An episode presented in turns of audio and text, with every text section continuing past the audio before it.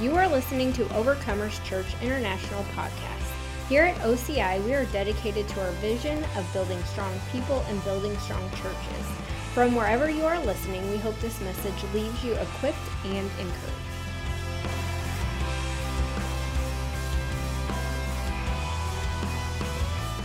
Um, last week, and really the last couple weeks, I've been talking about, well, actually, two weeks, three weeks ago, I started before Ashley and Carly were here. Did you guys enjoy having them here?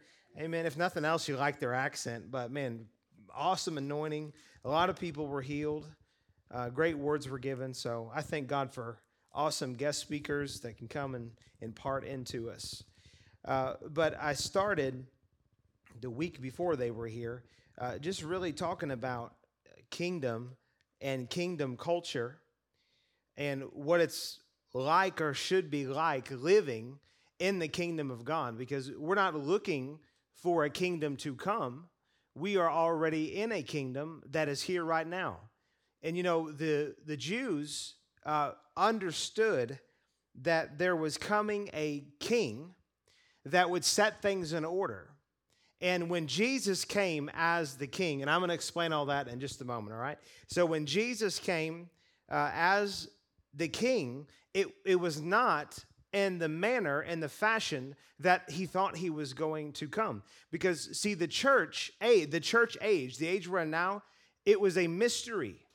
And there basically is nothing in the Old Testament, um, probably some things, but it wasn't very pointed at all concerning the church age. It was a mystery. And so when you go and you look at Daniel's uh, someone correct me if I'm wrong, but 70 weeks, right? You go and look at Daniel's 70 weeks. Well, 69 weeks had been ac- accomplished or fulfilled or had come to pass. And then they were looking for that time when that, uh, that 70th week, which will be the seven years of tribulation here on the earth, they were looking for that time to come and for Jesus to set everything in order. But what they didn't realize is that from the end of the um, I don't, do. I'm not good at math. So what's um, 490 years, right? So 483 years they had, and then there was a pause, and there has been a huge span of time.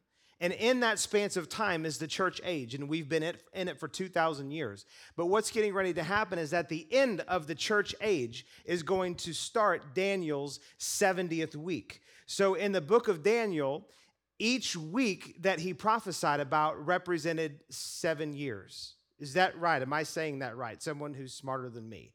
I'm preaching above my pay grade here, right? Come on now. Somebody, we're just going to go with it. No, I, I, I believe that's right. But each, each year, uh, excuse me, each week that he prophesied represented so many years. And there was 483 years that passed and they were looking for the fulfillment of that other seven years, thinking that when Jesus came, or when the Messiah came, that he was going to set everything in order, and it would be the fulfillment of that last, uh, that last week or the last seven years of Daniel's prophecy. Uh, I can't go into it any more than that because it's about the best I know how to say it. I am not an end time teacher. But my point in saying all of that, all right, I wasn't going to say any of that, but my point in saying all of that is that we are in a dispensation right now called the church age. And there is going to come a time when Jesus is going to come to this physical earth and he is going to set everything right, set everything in order. And the earth is groaning for the return of the King, Lord Jesus. Amen. And so he is going to come and set everything in order. But what many people don't know, don't realize, is that right here, right now, because of our faith and because of our relationship with Him, we are in God's kingdom right now. And even though everything in the earth is not fully set in order like it's going to be, it is set in order spiritually. And as much as we are willing to participate with, we can manifest that much of what heaven, heaven's reality has to offer to us. And this is why Jesus told his disciples, when you pray, pray in this manner. And he said, on earth, as it is in heaven. And I was, I was thinking, and I like to ponder, I like to meditate. And I really believe in um, not like Eastern meditation, right? Not, mm, not that kind of stuff. But meditation, just stopping and thinking and letting the Lord speak to your heart and speak to your mind is important. I probably spend uh, you know, 10 hours of just meditating on the Lord and on His Word, probably for every hour that I read. I've, I've just kind of guesstimated or whatever. So I really believe in really meditating on the Word because you can read a lot and not really sit and think about what it's saying. And so when you think about the fact that he said to pray on earth as it is in heaven, he wasn't telling his disciples to pray something that was impossible to come to pass. Jesus was smart. He was telling them, pray this because you're going to need this. And when you think about the reality of what heaven is like, there is no lack in heaven. There is literally no sickness in heaven. And everybody, everybody understands this. Everybody understands this because you go to a funeral and you know so and so was older and they they passed away and maybe they were having issues or struggles. And you often hear the minister say or people say well they're not in their body anymore and praise god they're free. They don't have any more sickness or sorrow or anything. And I, I agree with that. And i thank god for that but you know that we're supposed to experience god's best here on this earth right now because we are in his kingdom we are a part of his kingdom, and the, the realities of heaven are supposed to belong to us. And you know, I, sometimes I have people, and well, that could sound harsh. I shouldn't say that. Let me just say it this way that sometimes I'll have people tell me about all of their woes and problems. And look, I've got stuff that comes against me too. I'm not saying we don't live in a world that has things to overcome. That's why we named our church Overcomers Church International. Actually, the Lord gave me the name, and then after I named it, I was like, oh my gosh, we're going to have some things to overcome. It became less exciting to me after a while. Uh, you know, so we have things to overcome, but sometimes I'll hear people talk about, oh, you know, it's just tough doing this and tough doing that, and it's difficult getting old and all of this kind of stuff. And I just, you know, I, I've learned to be a little bit nicer, and so I won't like openly rebuke them, but I'll rebuke their words in my heart. And you know, I'll you know the word says that every evil tongue that rises in judgment you shall condemn. And when people say, "Oh, you're just going to get old and sick and you got to die somehow, you got to go somehow, and your knees get weak when you get all this kind of stuff." I'm like, "You know what? That can be for you." Now, I've heard people, older people say, "You just don't know what it's like being old." And I'm thinking on the inside, "Well, you don't know what it's like being in faith." Hey, is God's word true or not? It's true. Listen, I'm not saying you don't have things to face. I'm not saying that our bodies and life and different things don't age. I look older now than I did five years ago and 10 years ago. Amen. The battle of the bulge is a real live battle that we have to face, you know? Whatever. There's there's stuff, but I'm not going to come into agreement with things that are different than the reality of heaven. I'm just not. I've just kind of determined in my heart, like, yeah, I'm gonna believe God for his best. I'm not going to condemn anybody else for where they're at. That's no problem. I will love everybody, but I'm not going to come into agreement with, with a lesser reality. Earth is a lesser reality. It's actually not the more real reality. It's more real to us uh, as a whole because honestly, human beings are so in touch with the five, their five senses, what they can see, taste, hear, smell, and feel, that it feels like it's more real. But I can promise you, what you can see, taste, hear, smell, and feel is a is an if I can say it like this, it's an inferior reality to the spiritual realm. What goes on in the spirit actually determines what goes on in the natural. And we can either come into agreement and alignment with what God says and what His Word says, or we can just kind of go by the wayside. And look, the, the awesome thing is you can put faith in Jesus and not really uh, not really believe a lot of what he has to say, and God will still love you and you'll go to heaven. There's no condemnation. Amen. Praise God for that. But I don't want to just squeak by. I don't want to just live down here when God says you can live, you can live up here. You know, it's interesting. Liz and I, we now probably more than ever uh, talk about uh, blessing and finances and prosperity. And uh, we, ha- we catch a lot of flack. We have a lot of people that, um, not so much her because she's too nice, I guess, but they, you know, will call me a false prophet and a heretic and all this kind of stuff. And I think, you know, I said this this morning actually, and I thought this, that was pretty good. You know, that, that God's in favor of prosperity. If, if he wasn't, then he shouldn't have blessed Abraham like he did. Because it says that Abraham was rich in gold and silver and livestock. Abraham was very wealthy. And you know why Abraham was wealthy? It was because of his covenant with God. He wasn't for any other reason. It was because of his covenant with God. And we talk about this a lot because we we believe that the reason that we're here is to see the gospel go forward throughout the earth. You know, you can't if you are sick and broke and run over and messed up and don't have anything to offer, you don't have anything to offer.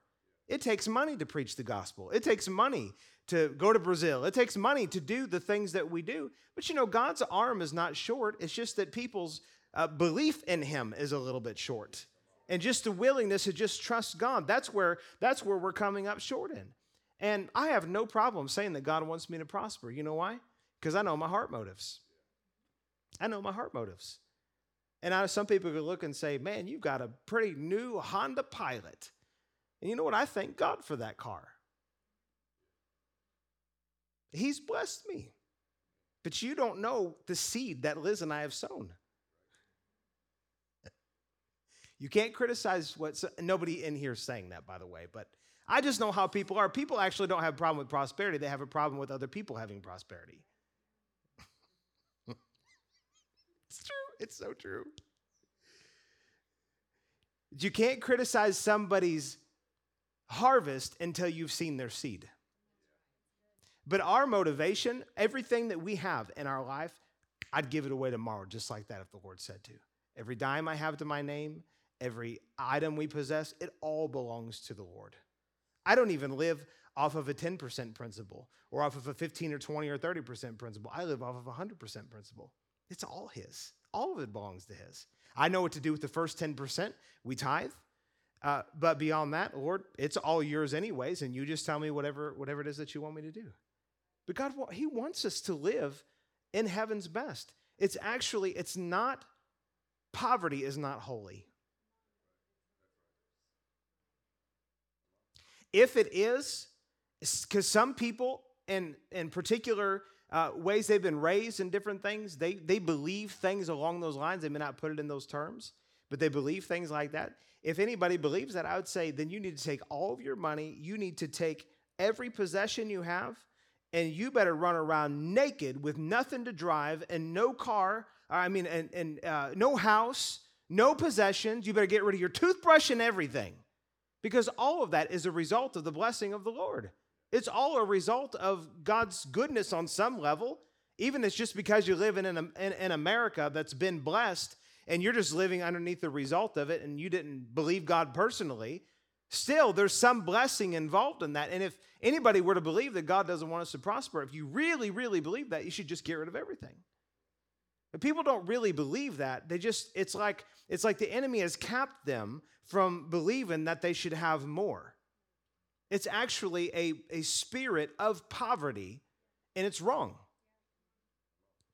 Am I being too blunt? I, I don't know. You, you guys be my gauge. Am I being too blunt here? It's good for us to hear these things because I even find myself sometimes being like, oh, you don't, you don't need any more. You know what? The more that I've had, the more I've been able to bless people with, the more ministries that I've been able to give into. I mean, man, we have things that will come up when, when opportunities to give. It used to be we couldn't, we could not put 50 bucks together. I mean, it was, remember that? I remember having, speaking of toothpaste and toothbrush, I remember having the toothpaste conversation with you on the phone in the store. We were, like one person says, we were uh, too poor to pay attention. pay attention. Anyways, I just explained it to you because I heard it and I didn't understand it for a lot of years. So, but you probably got it because you're smarter than me. But uh, I was in the store one time and man, we were struggling and it was only because of just stupid decisions. It wasn't for any. We just did. We got ourselves in debt. We did just some stuff you shouldn't do, whatever. But he's he redeems you from your distresses and your troubles. Amen. He's a good God. He, he didn't hold it against you. Uh, but I remember being in the store and she said, "Buy this and this and this." I don't remember what the items were, but I remember I had a very strict list and only so much money. And when I was in the store, I remembered that I was out of toothpaste. And I called her and I said, "Liz." I need toothpaste. Can I buy toothpaste? Now, most of us, we just, we, it's like, oh, yeah, I forgot, I need some toothpaste. I need, let's get some hamburger buns or, you know, whatever it is. And you just do it. That's how most of us live most of the time. But it was, it was, it was rough. It wasn't the Lord's fault. It wasn't even the devil's fault. It was just our fault. It was totally, it was totally 100% us. But, uh, you know, when I, I started to really lay myself over on the Lord and give myself over to Him, and I'm like, you know what, God, I'm done being in charge of me. You are in charge of me. And actually, what happened is that it was so bad, I said, Lord, this ain't working right. Tell me, tell me why this isn't working right. And he said, Well, you've become Lord over your finances, and you've not allowed me to be Lord over your finances. And I said, Well, that seems not like a very smart thing to do. So I'm going to change that. And I said, Sir, it's all yours, and you just tell me what to do. And I said, I said, What's what do you, what's my first order? He said, Well, you need to start tithing. This is after Bible college. You'd have thought a Bible college student would have been smarter than that, but I wasn't. We went to Bible college, and I heard more messages on tithing uh, in two years than I could possibly repeat to you, but we still had not gotten to a place to where we could trust God with it. And it was like it hindered us. It stopped us from growing and maturing in the things that the Lord had for us because we couldn't trust Him with, with money. It's actually the least area of trusting the Lord. Sometimes people feel like they've arrived when they come to a place of tithing, and I'm not being critical of where anybody is at, but the Bible actually says it's the least area of trusting. If you'll be faithful in that which is least, he'll make you ruler over much. If you're believing God for, for big things and dreams and visions and ministry and helping and all of this stuff, but you can't trust him with what's in your hand now, you're not going to be given the more if you can't trust him with what's in your hand now. Because if you're not stewarding well the little, why would he give you more to not steward well? Come on now. Amen. No condemnation, just, just some plain talking. But when we started to obey the Lord uh, and trust him, we got to a point to where we weren't struggling anymore. Like it was like, hey, we could they want us to go out to dinner. We can actually go out to dinner and we're not going to put it on a credit card. We actually have the cash or the money to do it. I felt pretty good. And then it got to a point to where uh, you know, and I'm not I'm not some wealthy person. One of the boys' kids said something like, Your parents are really wealthy. And they're like, Oh, no, they're not. And I thought, you know what? I am a wealthy man. Amen. God's blessed us with this awesome property that we can't afford, but we're living it there anyways. It's just awesome. And uh, so, but we got to a point now to where, you know, when there's opportunity to give, because the Bible says um, that in, in 2 Corinthians chapter uh, 9, I believe it is, that you'll have an abundance. To, he makes all grace abound towards you, that you may have an abundance to give unto every good work as you have purposed in your heart. And there was nothing that pained me more than to sit and hear about somebody in need, or about a missionary going somewhere, or about just a, just a friend who needed something, or just a desire to give and bless somebody, or whatever it was. Nothing pained me more, which was actually a good thing, than to see that and not have the funds to be able to do it. See, it's not about heaping up on self, but if you don't have anything, then you don't have anything to give. And what caused us to think differently, and actually after the first of the year, Liz and I are going to teach together on the spirit of mammon, and it is it totally changed our entire life. It was so awesome. Um, but is when we got around people that were thinking bigger than how we were thinking, and they had right motives. See, there was a lot of teaching that that went through the church, that went through the I haven't forgot about that, anyways. By the way, all right, I forgot about that.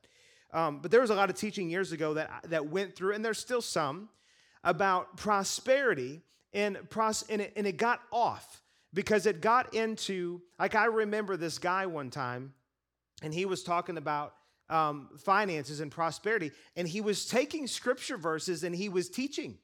So the truths that he were he was giving were actually accurate. They were correct. They were from the word. But he was standing there and he had like a Rolls Royce in his driveway and like several other fancy cars in his, in his house was ginormous. Now, I'm not against anyone having a Rolls Royce or having a ginormous house. I hope you get one. And if you get one of those, or, uh, huh? No, buy me a huge truck. That's what I would rather have. Amen. Anyways, whatever. Uh, so, um, but anyways, so if you get any of that kind of stuff, I'm going to rejoice with you because I want to see you increase and be blessed in your life. But I remember seeing that as a, I was probably 18, 20, and I thought, something ain't right about that. Something's not right about that. And I heard a couple other guys, I would watch them on TV, and I realized that there were certain people that they gave a black eye to prosperity. And the reason is because they were talking about prosperity and it was all about heaping it upon themselves. That's not the reason why we're supposed to prosper. Liz quoted the verse earlier out of Deuteronomy chapter 8. It says that he will give us power to prosper or to gain wealth that we might establish his covenant in the earth. It was true back then with the children of Israel. It's even more true now. God wants us to have so that we have something to give. Praise God. So just learning to uh, uh, operate within uh, principles, truths, realities in his kingdom will put us in a better place. And it wasn't just that we're like, okay, God, we're trusting you and we're giving. That was the biggest part of it. But we, we took some practical advice too. We stopped spending more money than we were making. You know, just, I mean, there's really practical things too. Seriously, there's a whole practical side to it. You know, because I've met many people that they will give, give, give, give, give, give, give, and they struggle. And and they can't figure out why they're struggling and it's because they spend all this money on all kinds of stuff. Here's my deal. I, had, I heard one guy say one time he was one of the uh, uh, he was a uh, the leader of brother andrew's ministry not the leader andrew is but the uh, ceo of his ministry and he was a retired very wealthy businessman and uh, really helped take andrew andrew Wommack andrew's ministry to the next level. And uh, and i was listening to him minister one time and he said this. He said you can only drive so many cars. You can only walk on so much carpet. At some point, it is beyond what, what you need. What are you here for? What is the purpose behind what you have? And, you know, we've even talked about like we like to go out on, um, you know, this is just super practical, but we like to go out sometimes on, on the boat. Uh, we, have, we have a small bass boat, and we sometimes will take the boys out on that and go out like on a, on a lake. And it had been a few, two, two years probably since we had done it. And we did it this last year, and we had about, I don't know, 800 pounds in a 400 pound, 450 pound weight limit boat. And uh, it just wasn't the same as when they were little or whatever. And so then we talked about like, could we, maybe we should buy a, buy a, a pontoon boat. And then I said, we don't have time for a pontoon boat. Why would we buy a pontoon boat? Maybe if we have a day where we can go do that, well, just go rent a pontoon boat. That sounds better than paying all of the, the, the, insurance, or if you don't pay cash, the payment and all that kind of stuff. So you could just use practical wisdom with stuff. The idea of prosperity is never about heaping things on yourself. It's about having something to give. When God says, I want you to open up your hand and bless, you say, Yes, sir, all of this money is here for you. It belongs to you. All I am is your steward. It really is, is as simple as that. But if we think wrong, about finances and we think wrong about prosperity, then you're going to find yourself not having as much as what the Lord wants you to have, or at least not moving in that right direction. I believe God wants me to have way more than what I have right now. But I am way further along now than where I was because I, I obeyed Him, obeyed His word, and have just remained in faith. But my heart motives are pure, and the Lord knows that. So I have no, I have no problem believing God for tons of money. Amen. Because I've watched how I've been able to bless people and the work of the ministry because of it. Hallelujah. So the reason I'm just talking about, I just the Lord, the Lord, as soon as I started talking about that, He said, I want you to spend a couple minutes on that. Um, and we're still getting to know each other, right? A lot of you in here are getting to know me, anyways. And so, uh, for me to be able to share my heart on some of those things is important because people will hear me, you know, say things like I believe in prosperity, but then their mind they're like, oh, he's just you know, he wants Cadillacs and yachts and mansions or whatever. And it's like, no, that's that is not what it's about. Now, I'm not going to turn down the blessing of the Lord. Actually, the boat that I have, somebody gave it to me. We came home from a camping trip and I opened the garage door and there it sat. And they blessed me right. They bought the boat they gave me $1,000 to pay for all of the taxes and, and all of and buy life jackets and all that kind of stuff and even put brand new tires on the trailer because it was used, but it was nice. That's how you bless somebody, amen? And I wouldn't just turn that down and be like, oh, I'm a pastor. I don't want a flashy boat or anything. Thank you, Jesus. God cares about things that we want because I literally, we were on a camping trip and I told Liz, I said, I wish we had just like a little boat where I could get in the car with the boys, truck or whatever, and take them and we could just go fishing at the drop of a hat. Go home, open up the garage door, and there is a boat. You don't think that was God just giving me a kiss? You better believe it. He cares about his kids. He cares about his kids. He cares about us. He wants us to be blessed. And th- these are the realities of living in a kingdom that is so vast and so big, we think in terms uh, so often down here um, especially when it comes to finances, but almost like, but even in a lot of things, almost like, you know, God can do so much, but when it gets to a certain point, we don't say these things, but we act sometimes. Like, well, he's about ready to run out of money. Or I don't know if he can, he might be able to heal part of me, but I don't know if he can heal all of me. I had a lady recently, she came up for prayer and I said, What do you need? And she said, Well, I need, I need a lot. I got a lot going on in my body. But she said, We better just pray for, and she named whatever it was. And I stopped. I was like, Oh, and I got her attention. I was like, Oh, it's too big for God to heal all of it. And she was like, Oh, well, you're right. I guess we could just pray over all of it. And I said, Yes, absolutely. I'm not being critical of her. We've all kind of thought things like that or whatever, you know? So, but we need to have, we need to continue to expand our thinking and believe that God, if, you know, if He's given us Jesus, and he's given us his best. The word says in uh, Romans, I believe it's chapter 8, I believe it is, it says that um, if he has freely uh, not spared his son, I'm paraphrasing here, all right, how will he not freely with him, how will he not with him also freely give us all things? Someone tell me, where's that verse at? Romans chapter 8 is in Romans chapter 8. We can, you can go look it up later. I'm not going to take the time now. So if God, who didn't spare his own son,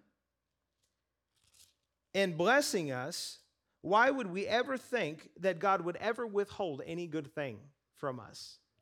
The truth is, is that on this side of the cross, it, it actually is not the Lord saying, Well, I, I'm going to bless you, or I'm, I'm going to bless you. Because, see, like with Abraham, the covenant was made with Abraham, and that, that blessing got funneled through Abraham and through the children of Israel. It wasn't to the rest of the world. But when he came and he blessed the world through Jesus, it was to the world. Now, not everybody receives it, but it is literally to the entire world, and the work has already been done. There isn't any more work to be done. The work is already done. Really, the work that we're supposed to do now is just to labor to enter into his rest. That's in Hebrews chapter 4. We just labor to enter into his rest. The striving and the struggling isn't to get God to be on your side. God is so on your He is so on our side. He is so on our side. The laboring is just to come to a place to where we just trust Him. We're just resting in that. Hallelujah. Uh, I've got a, it's 720, and I want to take 15 minutes and finish this up. Can you guys give me 15 minutes? Oh, yeah, I heard a resounding yes throughout the whole room. Hallelujah. All right, so last week, let me give you, let me give you a, a, a two minute uh, which means five minutes, but I'm shooting for two. Um, recap of what I shared on last week. Did you all get something out of that, that, that long rabbit trail that the Lord told me to go down? Hallelujah. If you got a problem with it, take it up with Him. So, um, I was just talking about, you know, the reality, and we're going to go to Romans chapter 14, if we can pull this up on the screen so everybody can see it, but Romans chapter 14, and just talking about the reality of the kingdom of heaven, the kingdom of God, which I believe there's a difference between those things, but I also kind of think that they're one and the same. It's both realities and kingdoms that God is a part of, and we are also a part of. Uh, Romans chapter 14 and verse 17, it says, For the kingdom of God is not eating and drinking. And this is right in the, in the midst of talking about things that are important and things that are not important. And he was saying, look, all the stuff about eating and drinking, all the do's and don'ts, that's not what the kingdom of God is about. The kingdom of God is about righteousness and peace and joy in the Holy Spirit. And I was reading this one day, and all of a sudden the Lord spoke to me so clearly what this righteousness, peace, and joy really was about. And it really came on the tail end of a lot of years of studying righteousness. I love the topic of righteousness. It's uh, probably my most favorite thing to study in the Word because if you can understand your position with the Lord, it will change everything and how you believe, how you perceive yourself, how you perceive the Lord, and even how you perceive other people. It changes everything to know where you are at with God. Because a person who doesn't know that they are right with God is a person who is um, either extremely self righteous or extremely self condemned. Because if you don't know that you're right with God because of what Jesus has done, what He has given you, you are you, then you are trying to become righteous in your own eyes. And you're either so upset at your performance that you live in condemnation, or you think you're so awesome that you're in self righteousness, and the Bible calls that a filthy rag.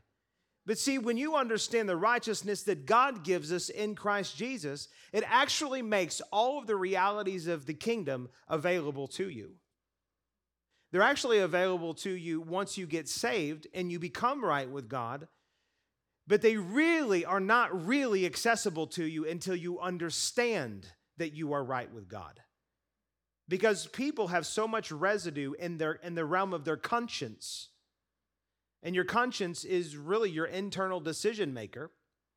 And they have, they have so much condemnation in the realm of their conscience that unless they have been trained by the word and allowed the word to wash their thinking and wash their, their conscience, they go to the Lord with a heavy conscience, not even coming close to touching the, I'll call them higher realities or the, the favor and the blessing because they're still down here at a place of trying to work to get to a place that God says that they're already in. And all they're in is either in self righteousness or self condemnation. And self righteousness is, is proud, and God resists the proud. He resists the proud. So if if you're in self-righteousness, you're prideful, you're not going to receive anything that way, but if you're self-loathing, self-condemning, you're, you're still focused on your performance, but you think that you're not good enough, which actually is true, but you don't realize that God, through Christ, has already made you good enough. So, this is a complete paradigm shift in thinking to see ourselves the way that God sees us. And if we can see ourselves the way that God really sees us, we won't question whether He wants us to have something or not. And actually, this is so simple. If everybody understood this when they got saved, it, w- it would just be easy. But, but between the enemy condemning people and accusing people and religion teaching people out of the blessing of God, those two things combined have really messed Christians up big time. But if you can just see who you are and what God says about you, and the fact that He's made you right through Jesus, and your wrong stuff doesn't undo His right stuff, if you could just very plainly see that, you come to this level um, secure place in Christ to where you stop wavering up and down. And see, I still, I, after I got a revelation of this, I still struggled. I still had wrong thoughts and issues and problems or whatever. But once I got a hold of this, I stopped thinking that God was relating to me based off of my performance. And I realized He's looking at me through the blood of Jesus. Now, He wouldn't he's not con, uh, condoning wrong actions and sin and things like that. I'm not saying that. But what I am saying is that God's love and favor and grace and blessing don't change towards you based off of how well you perform. Because if they did, we would all be in trouble. Because, I mean, you know, what sin is it that really makes you not right with God? Because in James it says, um, to him that knows to do uh, good and does it not to him, and it is a sin. So even when you didn't read your Bible as long as the Lord told you to, or you didn't love somebody like you should have, or you didn't help that person like you knew you were supposed to, and you really knew, and you didn't do the good that you're, that's a sin. And, and the law is like this. Uh, I, I heard explained like this, Brother Andrew explained like this, and it changed my thinking forever. That the law is like, you know, it's like a window and you know you can you can throw a huge rock through that window or you could just barely tap it and crack it. But either way no matter how you break the window you still broke the window and the entire thing has to be replaced.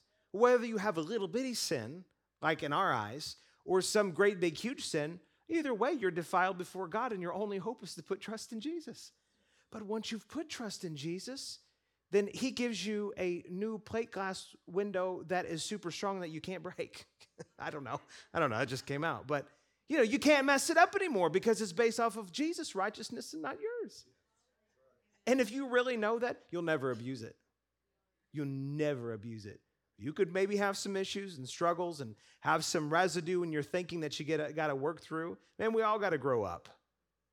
But you're growing, you're growing up. The best growing up you can do and become is actually a fruit of righteousness and not um, not it trying to be a root of righteousness. Because, see, a lot of times when people look at Galatians chapter 5, and it talks about um, the, the fruit of the Spirit and the, and the works of the flesh there. And it says the fruit of the Spirit is love, joy, peace, patience, kindness, goodness, gentleness, faithfulness, and self control. I used to read that and read it and feel so condemned because I didn't feel like I was doing any of it very well. Anybody, anybody else been there? And, uh, you know, and I realized one day that all of that stuff is actually a fruit of our position, our right standing with the Lord in the Holy Ghost. And it's not about me performing. And then when I just came to this place of like, you know what, God, you accept me. And so here I am in the middle of all the mess, all the stupid stuff that I've done, said, and even things that I'm still in and still dealing with. Here I am. But I know that you made me right because your word says so. I know that the blood of Jesus was more than enough to cover my past, present, and even future tense sin, and that you, you dealt with me based on, and you deal with me now based on my new righteous nature and not my old sin nature, which is gone, dead, buried, and is no longer a part of me anymore. When I, get, when I came to that, I'm like, all right, God, now help me clean some things up. And as I spent time with the Lord, then all of a sudden, fruit began to manifest in my life. And I would say this to you that joy and peace are manifestations of the reality of the right standing that we have with the Lord. Because if you're trying to get to all of these things, whatever you want to stick in there, whatever fruit of the kingdom, whatever fruit of the Spirit, whether you're talking about the, the nine fruits of the Spirit listed in Galatians, or you're just talking about any kind of manifestation or blessing, if you're trying to, to obtain, walk in, manifest any of that, but you still think that you're not right with God, you are always going to try to grab those things through performance and not through grace. It's inevitable. You're going to try to get those things, obtain it, walk in it based off of God. Okay, I think I've done good enough. Now can, you can't ever be good enough for God to heal you. You can't ever be good enough for God to save you. You can't ever be good enough for God to bless you or any any of that stuff. You can't. It's impossible. So you might as well just forsake all of that thinking. Say, Thank you, Jesus, for the free gift of righteousness and the abundance of grace. And because of that, I'm going to reign in this life with you. Righteousness is the reality of our position. It is the real reality of our position. One th- and you say, well, how, how are you really right? You still deal with flesh. One third of me, I heard it said like this one third of me is wall to wall Holy Ghost. One third of me is completely perfect. My spirit man has been totally made clean, new. Uh, years ago, um, people that were preaching this, they were called new creature preachers. And I thought lately I adopted that and I said, I'm going to take that on. I like that. I'm a new creature preacher. I'm a new creation in Christ. You're a new creation in Christ. And because of that, one third of you, your spirit man is completely made perfect, sealed, perfected, made just like Jesus. And your, your flesh issues don't determine your position with Christ. If it did, if it did, I mean, literally, the only way, the only hope for any of us, get saved and then boom, instantly kill that person. So they go home and be with the Lord before they have any chance to sin. That literally would be, I'm like, I used to say that as a joke, and then I got to thinking about it. I'm like, actually, that's, that's actually true. I mean, the odds of me or you not doing something fleshy in the next week, all right, the next month, okay? I know you guys are better than that. Let's give you a month, all right? The odds of me or you not doing something fleshy something wrong in the next month, it's pretty slim. We're probably going to have some thought, some action, some something. And if it was really based on your actions, that's all it would take for you to be separated from the Lord. It's not based on your actions, it's based on the actions of Jesus. Righteousness is the reality of our position, peace is the assurance of our position, and joy is the expression of our position. Let me show you the Holy Ghost job because this, this, this word says here in Romans chapter 14 in verse 17, it says, The kingdom of God is not eating and drinking, but righteousness, peace, and joy in what?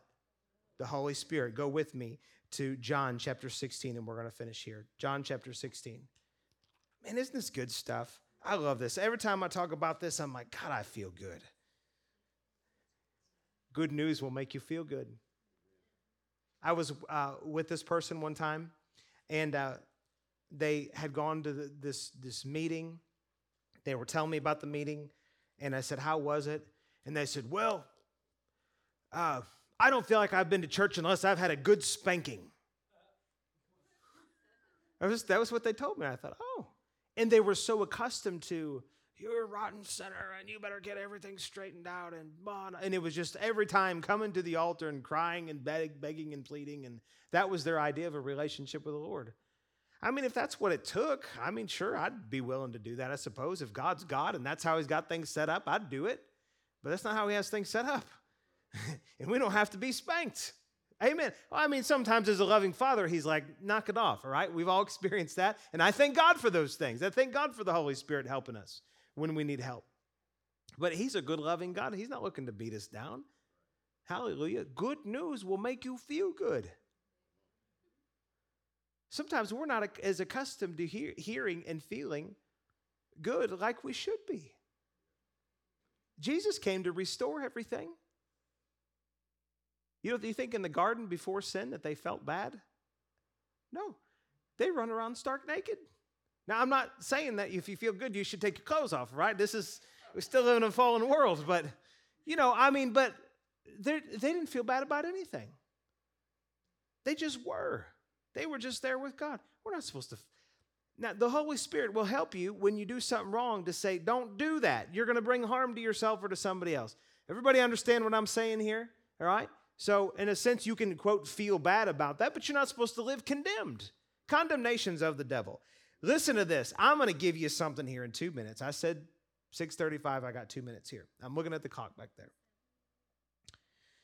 And I want to show you this. This is, um, this is the ministry of the Holy Spirit. Now, I'm, I'm, going I'm going to open up a can of worms, and I'm going to leave it open, and then you can do study on your own. Hallelujah.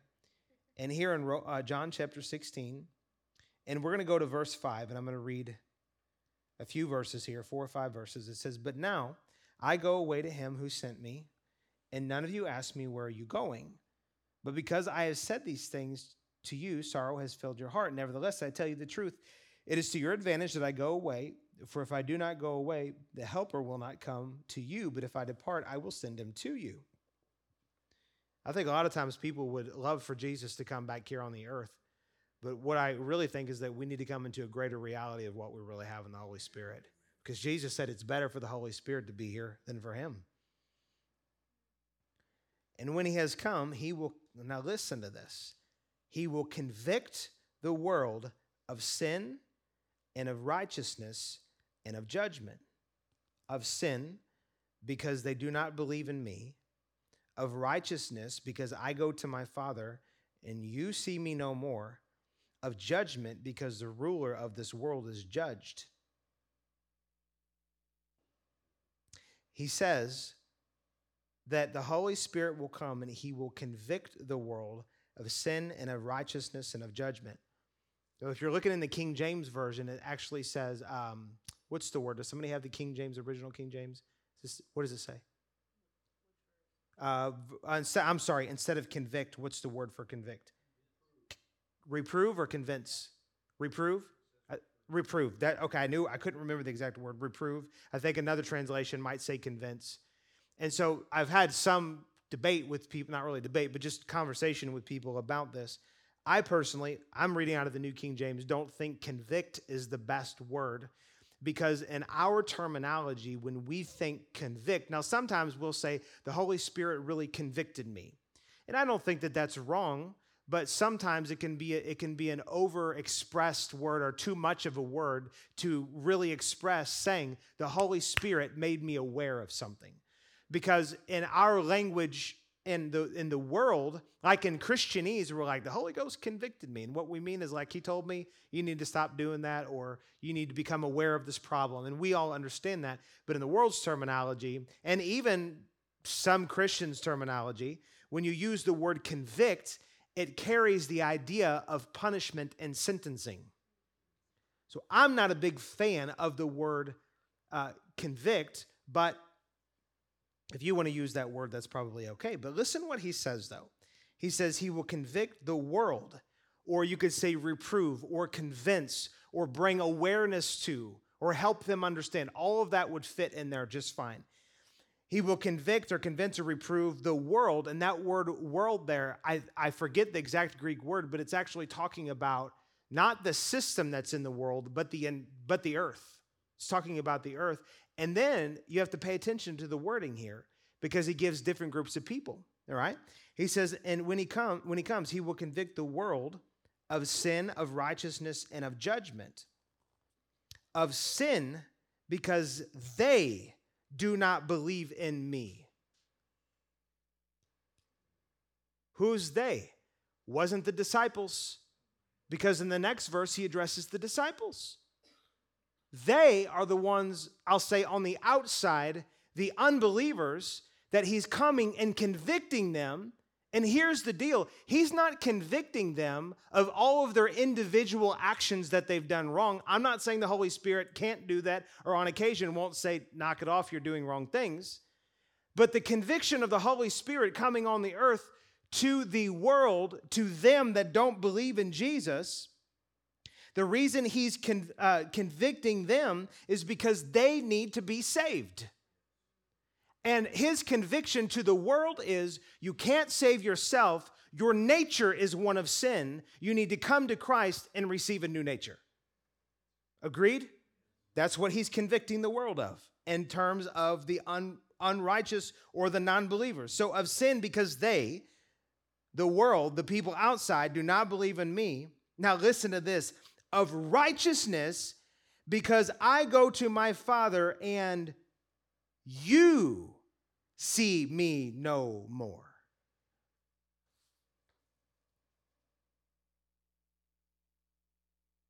It's the ones that know him.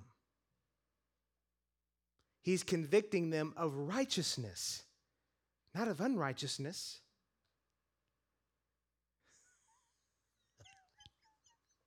This is so foreign to so many people. And people are like, oh, the Holy Spirit was just really convicting me of my sin. No, he wasn't. Your conscience was, if you're doing something wrong, your conscience was saying, knock it off, fool. and I'm not saying the Holy Spirit wouldn't help in bringing things to light. I'm not saying that, all right? But the Holy Spirit's job to you and I as believers is to convict, convince, reprove us that we are righteous.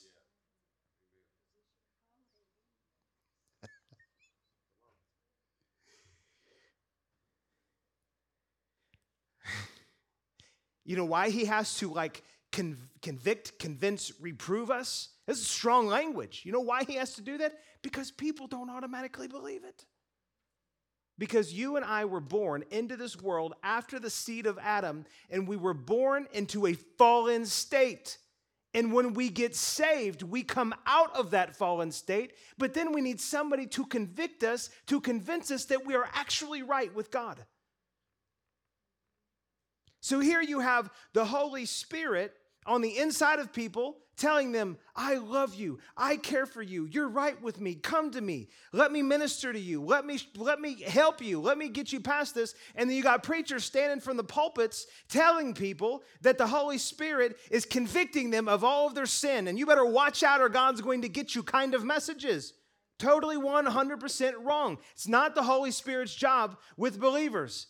For the 70th time, let me say that I'm not saying the Holy Spirit won't help you out of your sin. If you're sinning, He will bring it to light and He will help you out of it. Do not misunderstand me. But what I am saying is that the conviction He's bringing is to get you to see who you are in Christ. Because when you see yourself different, you will act different because you will believe different.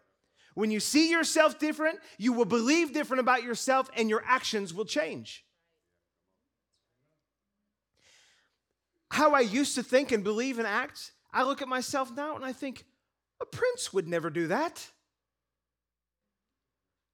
I'm the son of a king. Why would I get in the gutter with the pigs?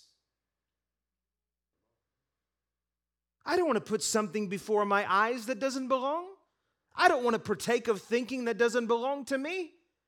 I'm a son of the king most high. And why in the world would I ever want to boldly, time after time, even though you can, go into his presence and say, uh, You know what I've been doing? I don't want to do that. I want to come in and say, Thank you for setting me free from what I used to be doing. Now, show me what's next. Only a confident son and daughter could do that.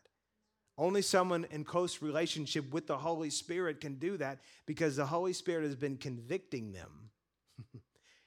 we'll we'll use the word convict. It has a sentencing to it. He's been sentencing me to heavenly thinking because he's convicted me righteous through the blood of Jesus.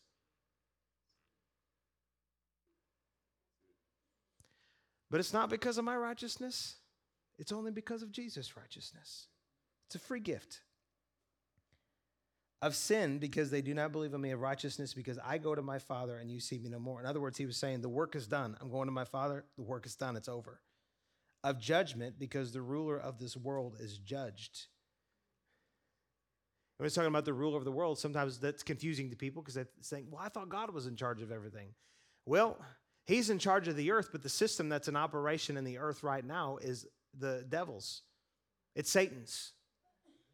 He's the prince of the power of the air. And so there's a system that's in operation of this world, but he's already been judged. And so when you have a righteous believer, have the enemy come and say anything that's opposite of what God says about us, we can stand up and say, wait a second, we both received our judgments, and God's judged me righteous through the blood of Jesus, and he's judged you into hell and then ultimately into the eternal lake of fire. You are nothing. You are nobody. And Revelation reveals to me, devil, that day and night, you never stopped to accuse the brethren. You never stopped trying to drag me into your court system and, and, and bring accusation against me that Jesus has already declared me free from. I'm not going there.